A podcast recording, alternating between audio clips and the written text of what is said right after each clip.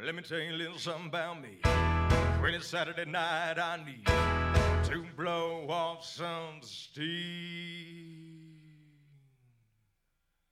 One, two, three, four.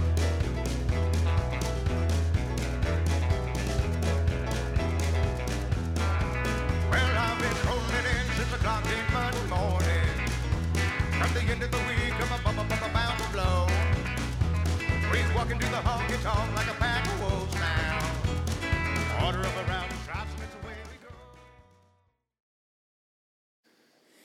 Well, good morning. We're going to be starting our Equipment Talk podcast for iRay Companies. And we're ready. My name is Ray Henry from iRay Companies. Troy Henry from Brad Software.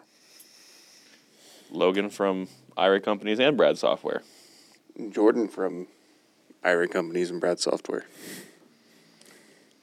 All right. And what's the first thing on the list? Well, since we got to talk about the auction last, we can bring up autonomous heavy equipment.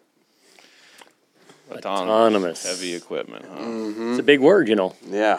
And it's actually what's coming to play with the, the whole industry is autonomous. What does that mean? Autonomous means that uh, you don't have to have a guy sitting in a seat, right? Yep. So you don't have to have no insurance on him. You don't have to have a 401k for him. You don't have to have a lot of things for him. But you know the problem is, it's not that they don't want the people in the seat. What's happening? They want the job done right. No, the workforce is very small, and Money. it's getting less and less. It, you know, it's it is about money, but it isn't because the thing is that if you turn around, if you look at it, they're willing to put people on to get them into their equipment. But what's happening is there's less and less equipment operators because of the era that we're in, and they're not really, you know, those outdoorsy working with dad or grandpa or anything else because these big corporations that have taken over the industry have been, you know, they've been actually tra- bringing people in there trained through different colleges and that kind of thing, and um, it's taken away the workforce. And in a lot of places, look at restaurants or something like that. We won't have to get off to that subject, but it's people. We we got a for sale, a higher sign in our yard. you know what I mean? Why? Because we need some people. You know, it's, it's there's getting less and less people that are not only qualified but are willing to um, take on the position that are needed. Well, I seen like somewhere in Arizona, hey, there's a McDonald's there that doesn't have a single cashier.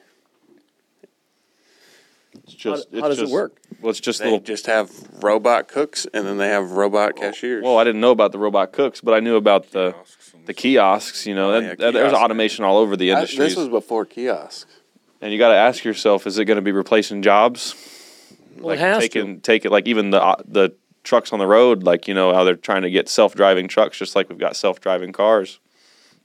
And you know, to be honest with you, it, they're going to take over jobs because there's nobody to fill them jobs anyhow. So someone's going to take that job, right? like a computer. So Well, you need someone to program that computer and So we'll still have jobs. well, you're you're in a different era, and you're in a different, really in a job market.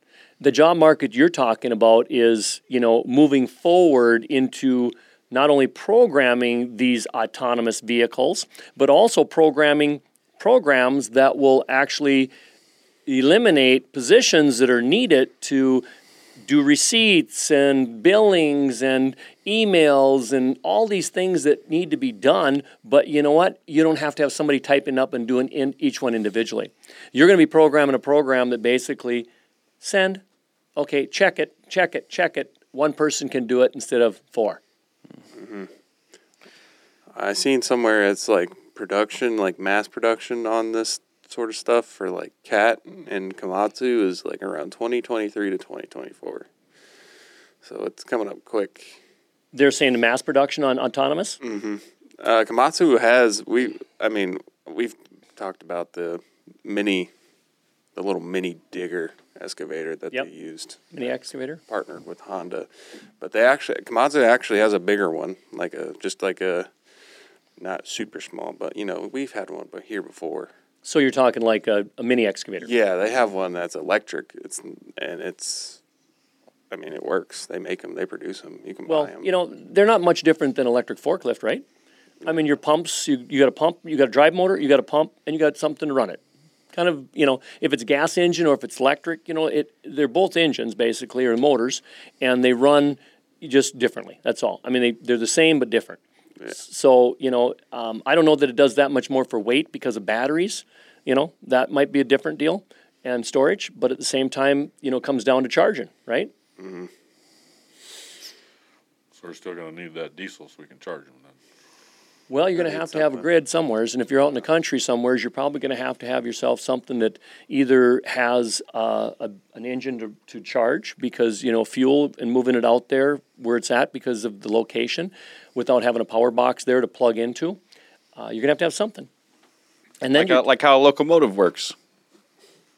a locomotive works yes because it has a diesel engine that runs a generator that runs the basically the electric motors that run the train. Well, I was actually doing a little research, and in Canada, they're trying to push the whole concept of electric vehicles. The problem is that none of their power grids are strong enough to, to be able to charge all of those power all of those vehicles. And I have a feeling we're going to run into the same problem here, because you have to, in order to get that those those big autonomous machines to be able to run. I mean, you charge at what is it, a hundred and over 100 watts, I believe, is what their their recharge is. So I mean, you're most, or I'm sorry, the the, the amps most most houses can't facilitate it. You'd have to pump in your you'd have to pump in a higher higher grid number, and I mean, if we do that to everybody, that's creating well, issues. There's still, you know, there's still other ways of doing it, and that's, you know, having something that holds the power, so you're slowly trickle charging, and then you're using that to transfer the power. So, you know, they do have inverters, and inverters basically hold power, so you don't need as much power when you're pulling power. And it also, uh, they're also talking about some of the homes that you have that you could set in and have a uh, a grid at home, basically, where you have solar panels, or if you have wind energy, or if you're going to have another backup resource for your power. So there's a lot of alternatives. It just depends on you know which one's going to be the most economical, and um, and then how much payoff time does it have to really make itself you know useful. And also how much more complicated it will be to work on those types of uh, equipment. Because you know it's going to require a lot of knowledge even going from a gas engine or diesel engine to an electric engine or you know electric motors and things like that.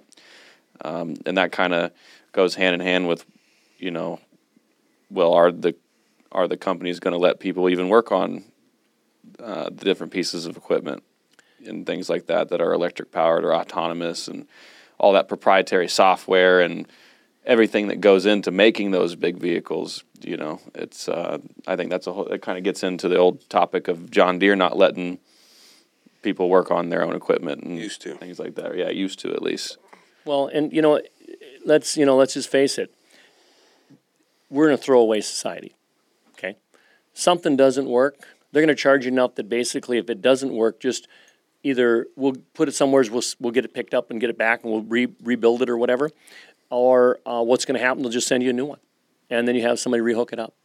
And as things wear out or they go down, they're going to know the wear the, the wear cycle on on things. You know, I mean, just think back when uh, uh, GE bought out you know this German company that made light bulbs. They said, "How long do your light bulbs last?" They said, "Forever." They said, "Well, that ain't going to work. We need them to wear out after about two thousand hours, so that way you're not you know number one, we can resell them light bulbs, right?" And uh, that's why you know when you look at electric vehicle or electric unit itself, typically your your wearable parts are one tenth of a gas powered or a diesel powered unit. And why? Because you have way less moving parts. I mean, you got a shaft on a on electric, right? And that turns, and, and that's the only thing moving there that's making the that's running that power for you. You're running off of a battery. Is there anything moving in a battery? No. And you have some solenoids; those are going to move. You know, those are are movable parts. But you're taking away all that extra movable parts because you got to face it. An engine is nothing more. Gas or diesel is nothing more than a pump. It's a pump. It pumps air in and out. That's what it does. And what fires that air in and out to make the power is going to be the fuel. So it's pretty simple. Yeah.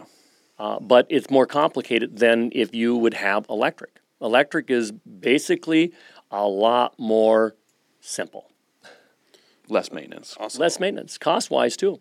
you can take your cost factors and drop them right down. The only thing that you have for cost factors and something like that is is that batteries. Okay. Yeah, that battery's expensive. Well, they can be, but you know, if they're made properly or if we figure some type of a it's power, right? So if you could figure a power grid that doesn't take the energy that a battery would or something else and it could be a static power, then it could change the whole thing too. So we don't know what kind of power we're going to have. So down the world with all these things that are happening with you know, when you start talking like warp drives and and all this type of other energy that you're changing the the you know basically the functionality how it works, it's phenomenal. I mean, your mind, if you looked at it and thought about it, you go, yeah, these guys now this is rocket science, right? Literal rocket. That was literally rocket science. Yeah.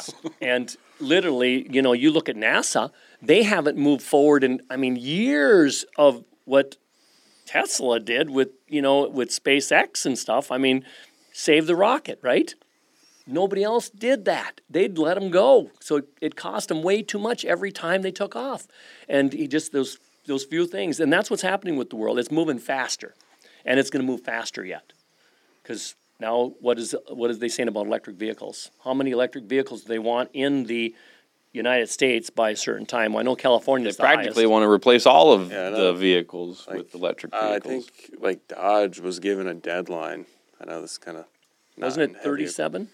and heavy equipment, but it was a deadline to be pure 35. pure EV by like 2023, I think, or 2022. I thought it was 2026 or something like that. Maybe it was something like that. I'd have to look it up. Yeah. Why don't you look it up? Let's give him some facts. Yeah, uh, Evan, pull that one up. So I thought there was a federal mandate by like 35. I think it's I think it is. They gave enough time because you know GM hasn't made the mark yet. Neither is Ford.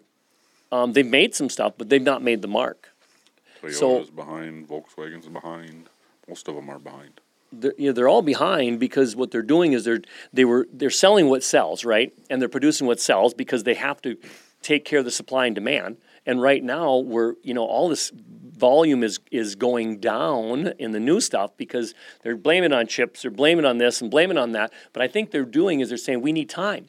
What do we need time for? We need time to retro fit and make things work in the electric world so we can back out of the gas world or diesel world. Yeah, because I don't think anybody can dispute the fact that elect- electric vehicles and electric whatever are a little better than, you know, gas powered things just because, you know, I mean, at the end of the day, the electricity is coming from somewhere, whether it's a power plant or whatever, but even for maintenance purposes and just, you know, things that regular people have to do with their regular vehicles or even heavy equipment, it takes a lot of that headache out of it and allows you to just do what you got to do, whether it's driving to wherever you got to go or doing a job you got to do. And um, 2024. yeah, the is 2024, by the It way. It is. Yeah. Yeah. Wow. That's going to be a tough mark for them. I'll guarantee it. Oh, I don't, there's no way that they'll replace all that stuff by Well, then. I mean, just think if they're telling you right out, hey, you got to get rid of your vehicles. You know what's going to happen? The government's going to say, hey, we'll buy your vehicles, but we're going to crush them. We're going Uh, to give this, you guys. This wasn't the This is Stellantis, the big people that own Dodge. We're giving Dodge deadline. Hey, 2024. We're not building any yeah, that's that's just Dodge. vehicles. Or Dodge said that to him. Which that that's what Stellantis said to Dodge. They own Dodge. wow. There's some big words there. yeah. Well, I mean, I, I, I would say that, but before any government entity comes down and does that, I'd say that the manufacturers are going to push for it first, and then mm. slowly and surely, ev all the manufacturers are going to try to switch over and, and make people start using electric vehicles. I think with these EV companies, they know it's going to have to be a slow change before. You Same know, thing, but the same thing with the equipment industry. Like they're going to do the same thing. Like Well, they're already doing it. You know, you take slowly- a Caterpillar, the big dozers. Look at the big off-road trucks. They're already auto- well, they're autonomous, and they're also they're running with you know electric. So yeah, they're doing it. You know, I mean, so it's not like uh, that they're not. And a lot of times right now, you know, that we don't have the resources to plug in and to do that. They're putting big generators out there, so you back up, you hook up, and maybe it's running a crusher or something. They'll switch it over and run that truck for half an hour or forty-five minutes and charge that battery up and put her back on and go again. Well, the thing I like about personally about electric anything is the consistency. You know, like versus a gas powered car or gas powered anything or heavy equipment, diesel powered this, diesel powered that. The electric motors and electric engines, they can put out more power. They can put consistent power out, Uh, but it's just that's the limit. Is like, oh, well, know what happens when you run out of electricity? Because with diesel and gas, that's the benefit. You could just fill the tank back up, and then you're good to go. But with electricity, if you don't have electricity to charge it, or or even do what the locomotives do, where they have a diesel engine or a gas engine powering a generator that's powering electric motors, you know, it's just kind of that. That's a phasey problem that still needs to be figured out because a lot of even a lot of places like even though there's te- the, you know Tesla's got chargers all across the country, you know heavy equipment operators don't have Tesla chargers to go hook up to at job sites and But stuff you, like that. you have to keep in mind that, you know, just like I was saying, is that they're going to need a backup generator, period. yeah. Um, if you're not running off the grid and you're not putting it into batteries there or, or some type of an inverter for the, you know, the charging capabilities, you're going to have to have some kind of a alternative fuel to fire up and, and turn it on as a charger to charge that unit up. So I, Yeah, I don't, I don't know. I think it's uh, there, this is whole thing is kind of a double edged sword because I mean I've got my my little red car, seeing as I can't say any official names, but it uh, it runs on diesel. I can make 600 miles on a on a trip. Takes me another minute and a half to fill, and I am back on the road. That red car's a diesel. Yes, sir. Yeah. You're lying. You know there's you know there's turbo diesel bugs, right? hey, I went, I had a, You're say lying. There's no way that thing is a diesel. That's just crazy to me. Yeah. I Yeah. get between 600 and 650 miles on a on a straight trip. So that means that I guess if your how many miles a average gallon you get. depends how I'm driving it. but I can I I'm usually more can you get if you geared don't toward kick into? I was I'm usually more geared towards mileage. So I'm I'm in the mid 50s. I had, I had this, well, Ford put out And I back, can I could get it to I could get that vehicle to raise all the way to the mid 70s and higher. Wow. I had uh, a, actually a little um, Ford vehicle that was one of them little escorts, you know, kind of a Tempo Topaz kind of a deal. Mercury made a Topaz, and um, that was diesel. 11 gallons of fuel, and uh, had a Perkins diesel in it with a five speed transmission. I could average, and that was even going to California, I averaged 54 miles to the gallon. And I told the family that was with me at the time, uh, members, I said, we're not stopping to go to the bathroom until we get fuel. And then he laughed to himself. Because there was no stopping for fuel. Well, We'll stop tomorrow, boys. Don't pee yourself. yeah. I mean, this thing literally will just go and go and go and go and go. I changed my mind about stopping for fuel. I said, no, we'll stop in between when we're halfway. Okay. so is, is it the same deal with heavy equipment then? Like that that's it has a lot of fuel efficiency. Well, depending upon their emissions, you know what I mean. There, there there's different there's different types of uh, builds for injectors um, that put that fuel into your cylinders, and they can either overload your cylinders and still give you power, but it, it'll smoke more. You know what I mean? Or they can make it efficient. And you can get better efficiency.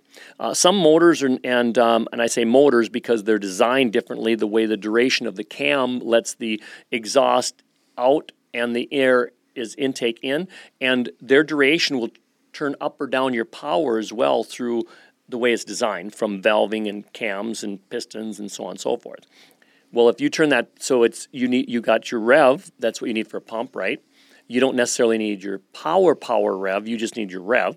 And you can run an excavator and everything else, no problem, or a skid steer, and it will bring your fuel efficiency considerably less than you would um, if you uh, had everything turned up. So you're really pushing hard and, and she's going to smoke. I think the biggest reason they use diesel, right, is just because they're so heavy and the diesel engines can handle that better The than torque produced. Well, yeah, you- low end. Yeah, that's, it comes down to torque, but um, what happens is it's just like your your your air intake. Okay, if you put your hand in front of a of a gas engine with air intake on, let's say, like a 350 size, it wouldn't suck your hand in. You'd choke your engine out somewhat. You follow me? Yeah. So if you do it on a diesel, it'll tear the skin off your hand. You might lose your your hand might go in there. Yeah. I mean, that's how much more vacuum it has on a diesel engine, but it's got that much more power as well. Because you have to remember something. In fuel, you start talking about fuel, and, and this is kind of, we're getting into a little deep here, but Go down the rabbit hole. I was gonna say, You- we're on that trail. you take a, you take a low um, octane um, but higher BTU fuel, and that would be let's say let's say diesel for example.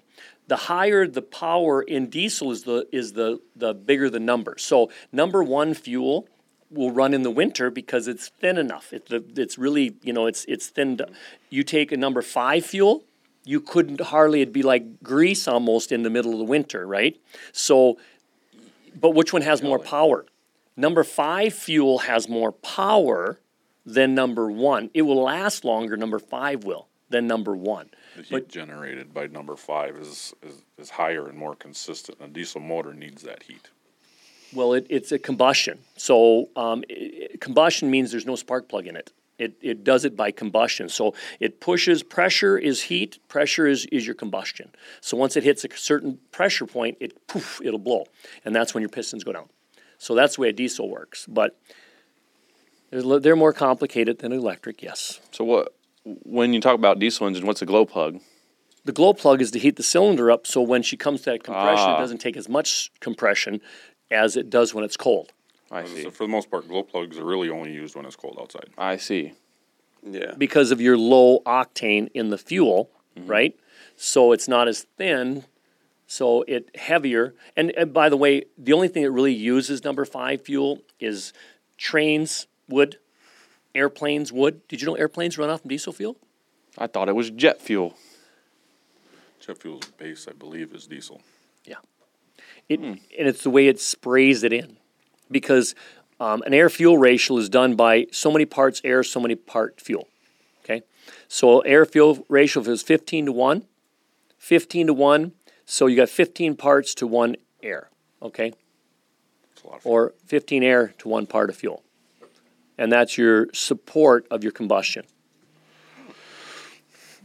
A lot of people don't think about it. I mean, even just like right now, it's snowing or raining out, right? Mm-hmm. So if you think about snow or rain, how many, how much percent of humidity is in the air? Percent, Forty to fifty. probably close to 100 if it's raining. Oh, yeah, yeah. So if you were at 100% humidity in the air, just think about if you were 100% fuel in the air in this in this in this area right here, because that's the area you're talking about. 100% fuel would be plumb full, right? Well, no. But it could be if you did a complete, what we call a air fuel mixture, it would be dry because um, fuel will not st- drop out of suspension if it's dried in the air. Like right now, the air with the with the water in it is it's dry. You know, I mean, you can your hands aren't they're not dry dry, but they're wet, right? I mean, but they're not sopping wet. So the air fuel is the same way for an engine as it is for the air that you're sitting outside. I see. Different deal, right? We didn't do so good on staying on topic. We'll try better next time. No, I think we're perfectly on topic. Tangents are not going oh, off that's topic. right. That's right. I apologize. So, no, I think that um, you know the the Caterpillar. I just seen uh, they had a, a bigger one. It was a D, I believe a D nine. That one it had electric drive motors for the tracks, so you know it's got more battery in it, right? And then it does also has a diesel engine, but instead of going from a um, let's say a, a, a six cylinder diesel, they went down to a four cylinder diesel. So they don't need nowhere near the power to generate the power to the batteries. And that right there tells you that you know it's like anything else. If you um, you take the power off and you put load on a generator, what does it do? You'll see it smoke a little bit and it turns up the power, right? Mm-hmm. And that's what happens at times when you have an inverter in there, just like on a generator. If you had a generator outside that you started up and it's got an inverter on it, you plug into it and you turn on a saw or a drill or whatever you're doing, and it starts pulling from it. On with an inverter, you won't get that rev up like you would on a uh, a non-inverter generator. Does that make sense? Yeah. because you're getting more pull because you're doing a straight juice drive from the motor to the right to the outlet. There is no battery to hold the power. So when you're charging a battery, the battery has an inverter that takes the power off the battery to the outlet to the tool. Yeah, I think it would make, if you think about it, it actually makes things more efficient uh, because, like, even if you had a diesel engine and a generator versus having a like a V12 diesel engine and no generator, It kind of reminds me of like a hybrid. yeah, it's like a Prius. It's almost like a Prius dozer. In a way, you're you're exactly right. And and you know Thank Cap. I don't think cat fans would appreciate No, that. probably not. Very much. Well, they're going to have to deal with it. This science, baby. Yeah, Alright. but some of the stuff, you know, you start talking like a D11. It's a A, big a D11 is is holy moly. huge. I mean, you start talking D11T. I mean, that's a. I mean, the cab on it looks like. Well, if you looked at this one, you know, uh, as a dozer and a D11T, the cab would look like just that small on there compared to this cab here, because the unit's so much bigger. You don't need that big of a cab on it. And now just think if they went autonomous with it. Don't even need a cab up on top anymore, do you? just put that baby right on there and go, go, go. So, and I think that, you know, when they start running autonomous, I think it's, you know, guys like you and you that basically start the programming. Hey, I can run this with my phone. Yeah. as long as I have the, Or sit at home on a computer simulator thing where you're running everything from some joysticks on the computer. It'd be a bad day if somebody hacked your system. well, it'd be a bad day if you had somebody that built the system that could be hacked, right? It'd be a bad day if it happened in general. Well, no, because when they do something like that, you just, it shuts down and then you just do is revert into a new um, administration to go into it, into a different program. I mean, it wouldn't be the end of the world, and somebody's going to sit there and hack on one guy's little deal. They're like, really? It's not like you're going to have a motherboard of 10,000 units that you're running off from, like we do some of these websites and stuff like this, right? Who knows, really? I mean, like, you never know. Cat could make their systems where it's like some like centralized system that goes through them, and it could be a it could be a Someone just hacks whirlwind of problems. Something, Well- something like the security system problems. that we've got. I mean, I would never hope for anything like that, and I hope that it runs smoothly. Don't get me wrong; I don't mean to project that sort of mentality into anybody's head. Oh, you have to But- think about it though. But I just mean that it's it's Well, a you have thought, especially when you go with everything and everything's com- software. So that's that's that's a risk you run with software. Yep. Mm-hmm.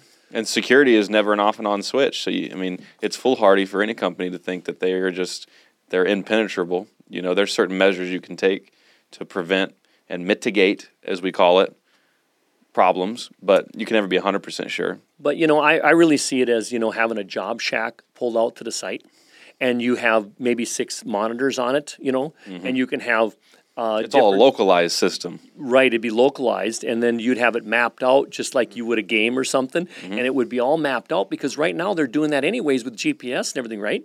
So they lay that mapping right into your computer. You would push and say, okay, I want this to go up to here, and then stay here for so many until it it feels the load. Once it feels that load, it'll take off and go and dump it over there. Once it dumps that load, then it'll come on back, and it could go forward or backwards. So you know, it maybe wouldn't turn around; it would just go reverse, right? So that way you're not you're losing time. You know, just like kind of the deal like UPS did. I, I watched that deal and I and I talked to them and I said they always dropped off to the right. And I said, why do you guys do that? They said because you're crossing traffic to the left, you're losing time. Time is money. Time's money, right? That's right. So they every time they took off, they would tur take to the right, and they would pull off, and they would do their, uh, you know, their deliveries. So it was kind of cool the way they did their routing and everything else. And I think I, I look at it the same way that you know when you're running a dozer or loader or excavator or whatever you're doing, and you're putting it in a job site, you know, you got the same process and procedures, but now it's run by a program, mm-hmm. right? And you kind of Highly cut the human error. You cut, cut human error out of it too. As long as you got a good programmer. Yeah, that's true too. Well, Yeah, well, still be- computers only do what they're told. so it'd be Again, the programmer. yeah. kind of Or even, I mean, like if you, if you think about it though, if the if the programmer or somebody makes a program that lets like a architect put in their plans or something similar, where it's like you're the program just you tell you're telling it what to do, and if you say grade it minus six feet, or I don't even know how that shit works, but I'm sorry, you're gonna have to bleep that one, Evan. No, it, But um, it's all right. you know, if if you have a a system that accepts like a architect's inputs and it's like, okay, you know, make it a specific whatever, and they mess up, you know, there's there's still a little bit of human error in, in there, but instead of it being like multiple sets of human error, if you had four different operators doing four different things, and they could each potentially make a problem or whatever, or even have checks and balances built into it. And I mean, there's a lot of things to be talked about in that world, I think. But Does- all in all, I think it cuts a lot of the human error out of it and makes things more reliable. Do Cat and Komatsu and all these heavy equipment companies come out with their own app, so you can tell it what to do? It would be standardized for sure. I mean, Or do you you, dot buy one for a specific purpose? Well, you know, it here's the thing: is there's like uh, right now there's a couple different types of GPS systems, right? Mm-hmm. You, it's going to be like that. So you can actually do is put that program, whatever program you're used to. So let's say that they sell they sell a program it's called a Trimble. So if you have that as a GPS system, you would have your own program and you would run it in that particular on that particular piece of equipment that you're going to get. Doesn't matter if it's CAT or Komatsu or or Daewoo or or any of the other ones. It doesn't matter the piece of equipment. It's going to matter the program that you're running on the piece of equipment GPS manufacturer. Because they're going to be doing the same thing. So so that that'll that would be it in a nutshell. I would say. Well, So you guys want to uh, talk a little bit? 64 million. what? That 64 million. What? The 64 million what? That uh,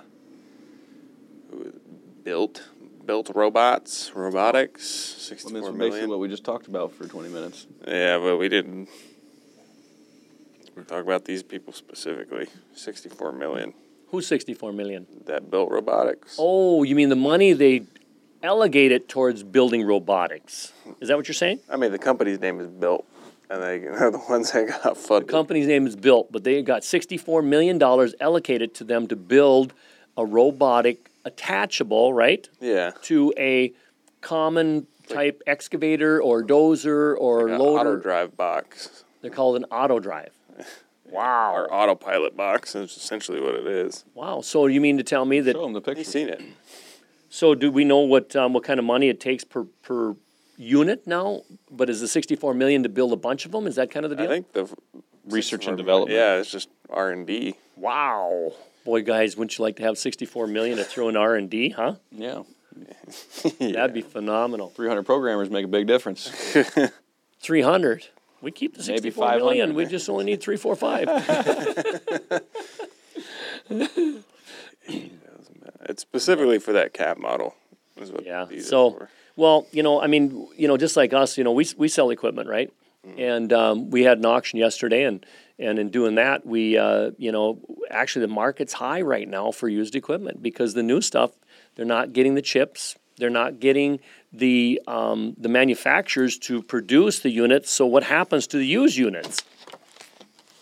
They go up in value. It's called supply and demand. If your supply is down here, your demand for it is here, your used prices are going to go up as well. And that's what's happened right now. The used prices on, on, on used equipment that typically, you know, I mean, I- I'm going to go back to this one example. It's pretty simple. Is that, you know, right now the demand, we had a, a 972H wheel loader. You can look that up if you want to. And in the United States, those with 17,000 to 21,000 hours on them, that was the range that we had. These last three of them in our auction. And, and that was at auction too. Um, they actually brought, they, they, they were market, the market on them was like between 50 and 60 grand, okay? And that's what I told the guys. I said 50 to 60 grand, that's been the market on them. So that's kind of where the United States market is, right? Well, um, because of our programming, and we ditched it out to the global market. We found there was three people that got on that wanted to bid on these 972Hs, and the three people that wanted to, besides the other hundreds that wanted to in the United States, were from another three different countries, and um, over in that Egypt and Saudi Arabia and all in those tech type areas. Yeah, they're worth a lot more out there. Well, we found that out. We did. We did. so, um, and and I'll just say it this way: the cheapest one went for ninety thousand five hundred, and the most expensive one on those three. Remember, there's seventeen thousand to twenty one thousand hours on them. Went to ninety six thousand five hundred. Now they still had to pay a buyer's premium, which is five percent on them, and they have to ship them completely across the world over there. So Atlantic. yeah, I mean, unreal. They got to get across the world, you They know. really need. They must really need that equipment. Yeah. Well, and that's what I'm saying is that this world, if you think it's huge, it's not really that huge. I mean, because look what they're buying from. I mean, this is the little. We're we're in a pretty royal area, aren't we? Out here. No. I mean, we're not sitting in a, a downtown big city, you know, On a shipping port. in a shipping port. No, oh. we're out in the country. We're we're way out there. But you know, we have more safety here because we don't have everybody coming in from that don't know anything or that want to steal something or whatever. And, and hopefully they don't. I mean, it's not everywhere they do that, of course, but it happens, right? people steal. People do. But um, you know those uh, that's been our blessing as far as uh, you know with the used equipment world where it's been going up because of supply and demand. Isn't that why you guys quit selling like uh like tractors and stuff? People were stealing the wires out of them. Tractors. Yeah, like uh like you know big John Deere uh, tractors and No. oh No. Matter of fact, um, we went from everybody bringing their equipment here and us running across a ramp, a viewing ramp, and people seeing it. We've been bidding on it. We have a auctioneer, you know, over the top, and we got ringmen that are down over the side that are basically, you know, taking bids. We went completely to a simulcast where you can consign from anywheres in the world, and you can also buy from anywheres in the Different world. states and everything. Yeah, in different states, and, and it's been phenomenal because it's it's made things easier for everybody. We do have a process and procedure, you know, in doing that, of course. So we protect buyers and our sellers. So and it's and it's worked. It's worked well. But how do you think uh like electric heavy equipment's gonna affect the auction industry? Well, let's. I, I always put it this way: that um, you know, if you look back at the Egyptians, they were selling um, you know goods off back then. You know that was might have been their the the royalty you know things that got sold off, but they kept it within royalty, so they sold it off. Well, we're in the equipment world, so I mean we don't call ourselves royalty, but we kind of like to, you know. But, but we're handling the big equipment. We know the people that use the equipment. We understand the people when it comes to their um, their abilities of what they can or can't do or what they will or won't do. So I'm going to say that if the if a piece of equipment lasts longer and um, they're still going to have to have people that maybe retire or people that maybe pass away, you know, or somebody that, you know, sells the business out and they don't want to use this type of equipment. And we're the resource when it comes to that. So are we going to have a problem with that? I'm going to say no. I think uh, Just more expensive items. Well, Yeah, they I may be or maybe not. You know, they might even be cheaper because they might be able to make them more reasonable or whatever. Who knows? Time time will tell. Yeah. Um, I was just thinking, like, I wonder if it's gonna go well with the, you know, the community, like the heavy equipment. The operator community. Yeah.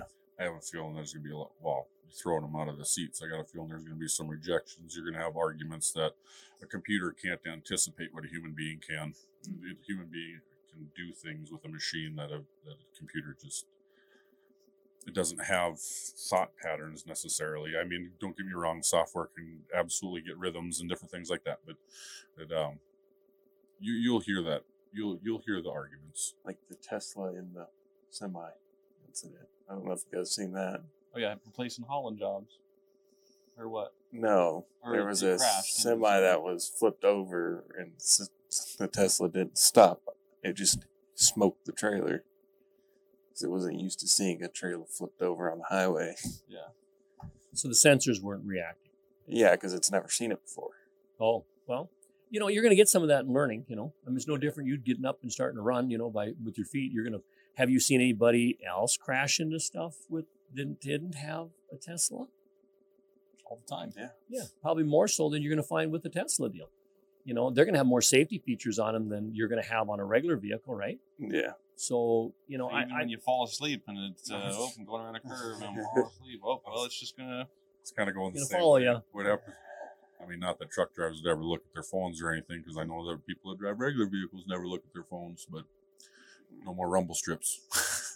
Yeah, I, I think that you know when it comes down to that, you're, you're still going to have fatalities, and you know if you got it all autonomous, how many fatalities are going to have? You're going to have crashes, but you're going to have fatalities? No, you're not going to be in the vehicle. And you're talking about the people with semi drivers or truck drivers, just getting less and less of them, you know. And you know you're going to have some that say, "Hey, I want to drive." Well, go in and drive. I mean, And you know, also, the computer isn't going to get a lead foot out of nowhere and want to start passing. It's just going to go at a nice, consistent pace as it's supposed to, and just go down the road. Well, you know, you might have to turn her up a little bit and have an express lane or something because those some of them semis will do 200 mile an hour, and, and you know if you don't have and if you got good uh, you know visual on it and everything else, and nobody else is in the lane, you'd probably be okay. You got deadline of four hours. You start going Computer- 100 right now. the, computer's like, I need to go fast. Finally created uh, semis that can operate on the autobahn without slowing everybody down. That's a good thing. But you know, the other thing you got to think about it is that why do they put speed limits on on vehicles or in town or anything else? It's because people are crossing or people are are in the area. You're you're endangering people. So if you get people out of the equation, what's going to happen then? Nobody's gonna care. Logan is Kick her down. Let's go, Logan guys. has very strong opinions on this topic. Um, We don't have an autobahn in this country, and it's disgraceful. Okay, Yes, we do. We have it out in Montana. I was about Just to don't you get go caught because you can go for miles and see nobody. that's the problem, though. Is is we should have a highway system where we can go as fast as we want, just like the Europeans have, where you have Okay. to have a special license to get on So- it and such. So let me uh, let me clue you in. You there. got super trains. So once we do this autonomous, the autonomous was speeding, not you. So therefore, you can do the autobahn. Oh. But what if It'd they really say, okay, stick. the autonomous can't go over the speed limit, just like a regular person? But again, where's the speed limit? If you get on the right track, you're not an autobahn. You would be able to hit her down and get on and get going. I don't think Logan wants to wait. Now, here's the one thing too We you got to think have about is even if you're bringing more power, you're using more power. That means you have less distance you can go with those batteries, right? Debatable, because if you're going faster At a consistent at a pace, consistent you get pace, more charge from boom, bada bing. 'Cause it right? charges your Same thing with a gas powered car. Like the the faster you go, you could argue you're burning more fuel, but as long as you get into a higher gear and drop the RPMs, you're moving faster and being more efficient. I guess I'd have to see the racial d- degree or disagree with that. I mean, also like, you know, when you're in a car, when you're in your car, it charges your battery. That's how it works. In an electric yeah, but car, the faster you go in a car, it doesn't really matter because it's all dependent on the RPM of the engine. Well, I think they're going to be coming up with, um, you know, on the hubs. So just think about this. If you could build in the hubs, the wheels are turning, right? They're on the ground. They could be generators in the hubs that would generate those batteries when you're going down the road so you wouldn't need as much. And how is that going to work? Well, there's there's a lot of ways that you can take coils and magnets and lay them in and start turning them just like an alternator and in a wheel and it wouldn't do that much draw where it would pull that juice back in and put it in the battery. I've been thinking about that. Yeah, we gotta. A It's lot of- basically the concept of perpetual motion, I think but um, Tesla has something like that already. A little Oh, bit, They've been thinking about it too, huh? where yeah, yeah, you slow down, it, it does it. That's Yeah. what. That's in their braking yeah, and the braking. because you're not accelerating, you're not taking It's from it. When you're accelerating, they don't want to draw from it. I keep thinking of I saw a meme where there's a uh, an older style. I keep trying not to put in any any company names anywhere. There's an older style of the electric vehicle that would have a battery. When oh, screw it. Chevy came out with a Volt at first, it didn't it didn't it doesn't recharge itself. And I saw people would make adapters, which were very rudimentary, that they would put a sprocket on their wheel, and then a drive chain that would go to a, a basically come back to a generator that would regenerate into the batteries Mhm. because those vehicles wouldn't do it themselves. yeah, Well, Because that was at the beginning the of it. design. Well, it was at the beginning of everything, And kind at of. the So end I of the day, mean, you're always losing energy though because you know Yeah, I mean, you're vehicle not gonna- created nor destroyed, so you're always going to have to you're always gonna be losing. But yeah, it just it- makes it less. yeah, less loss Mhm. because eventually you're going to run out, even if it's getting Well- seventy five percent of the power back to the batteries. Now, still losing twenty five percent. but yeah. it looked like like nuclear fusion, though. I am all for putting nuclear reactors in cars. I just want to throw that out there right now. They're very well Okay. housed. So, I mean, you know, there's a lot of ways Just to a look waste. We might as well just see if we. and can I mean, the more practical application would be in equipment and Way things like that. lot. Or they even got them in ships these days too. That. Yeah, they're nuclear. yeah, and um, and and that's that's where I see the state of all of these industries going in the far distant future. Is you know, will you you'll have a tiny little box that's barricaded a thousand different times, and it's a nuclear reactor, and that's what's powering. And then you don't even have to worry about recharging your Well, nuclear power. I think that um, Tesla was talking about that before that they were going to build boxes that you could actually move in and you could set up camp for the army or navy or whoever in a site in two days or a day versus weeks. Mhm. And they could do it by having a nuclear reactor that they take with them and set it right up, and they got all their power, and it starts generating power. everything right there. and they're talking about that taking it to Mars as well. So I think that when you look at it, I think a vehicle, you know, if you had a cylinder this big that would do, you know, run for eight years and, you know, and it was nuclear, I mean, how good would that be? You know, that'd be amazing. You know, That would be great fuel mileage. well, Last time you filled up a decade ago. I'm waiting. right? All right, we're running out of time here. Okay. So let's talk about the big hitters on the auction this last Oh, on the like, last auction we had, Yeah. Well, you know, we've had some really good ones. I, I tell you the truth, I was talking to a gentleman today. Uh, it was on a 06 uh, ASV. It was an RC85, and that's a skid loader type unit, you know, on tracks. Mhm. And uh, and I kind of told him, I says, what you know, what kind of money were you kind of hoping for? And and he says, well, you know, uh, I'd like to see, you know, somewhere in the low 20s, you know what I mean, out of it. And I always ask the guys just to see where their pulse is on them, you know, not saying they're going to put anything on or bid, you know what I mean, that kind of a deal. Um, and I told him, I said, yeah, I said, you should be seeing somewhere around 24 on that unit. You know, that's where it should be. Well, it ended up bringing $31,500. The guy was like, ah, great, you know? So it was, it was really good. Um, I have some other ones that basically the guys, they, uh, uh, 950G that we had on the auction. Well, that 950G was a 06 model and it had uh, like 13,600 hours on it. And kind of told him it was going to be in the low 30s on it. Well, I was kind of wrong. She brought $55,000. It's good to be wrong and high. and yeah, and yeah, a little wrong on Yeah. that one. Had another one. I had a 1984 950B. This thing was actually sold off site again, just like this other one. And uh, I said, you know, those units there were a fifteen to eighteen thousand dollar unit. You know, it's a 1984 model. You know, and uh, it ended up bringing thirty one thousand five hundred. The foreign market kind of likes these though, I was about to say, was that sold? and that actually was probably half reasonable in the foreign market. Is that where so- it sold at? Pardon? Sold overseas? Yeah, I mean that you know that's exactly. So and also we had some other ones that you know that um, that kind of hit the mark here that uh, I thought were kind of cool was there's a D6N it was a 04 model. This one was up offsite of course too. 13,000 hours on it. And um, we told them that it would be in the mid 30s as well because you know hours and you know you, repairs and blah blah blah. Uh, it ended up bringing fifty four thousand five hundred dollars. It's good money. So we we made some of our our sellers uh, really some good money. Um, we've had uh, we've had some good sellers in the uh, in the underground world. We had a fif- 2015 Vermeer. It was a uh, a D24 by 40 Series two, and this thing here should have been somewhere around a sixty thousand dollar deal, and it brought seventy seven thousand. So. Um, so there, there's there was some good uh, good jargon going on there. We had a 2013 Ditch Witch that was a RT80 quad track, quad track, and um, we told them that was going to bring somewhere around 50. It ended up bringing 52.5. So you know, we typically can hit the market on them and everything else, but you know, this market's kind of volatile when it comes to some of that stuff because you know you don't know because somebody else says you know I need it, I need it tomorrow, and next guy says I need it too. So guess what happens to the market then? They both all need it and now it's going up. Supply and demand. Competition starts. competition starts. So, so I mean, you know, with that being said, uh, you know, we, we've had uh, with even the auction of uh, of semis and semi trailers and loaders and dozers and um, you know pickups and trailers. uh, It's just it's been crazy.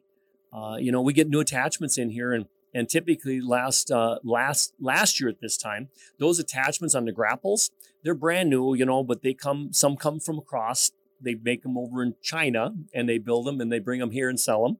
And also we have some that are from the United States that come in here as well. And um, typically those are probably eleven to twelve hundred dollar grapples, you know, here on the auction. And uh, we averaged, uh, I believe it was right at sixteen hundred dollars a grapple.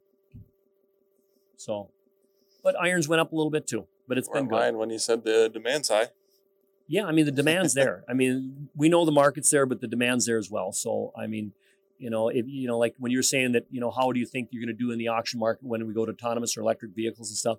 I don't think it's going to really affect the um, the auction or the retail sales part of it as much as it is going to affect people's change and what they need to do to move towards that.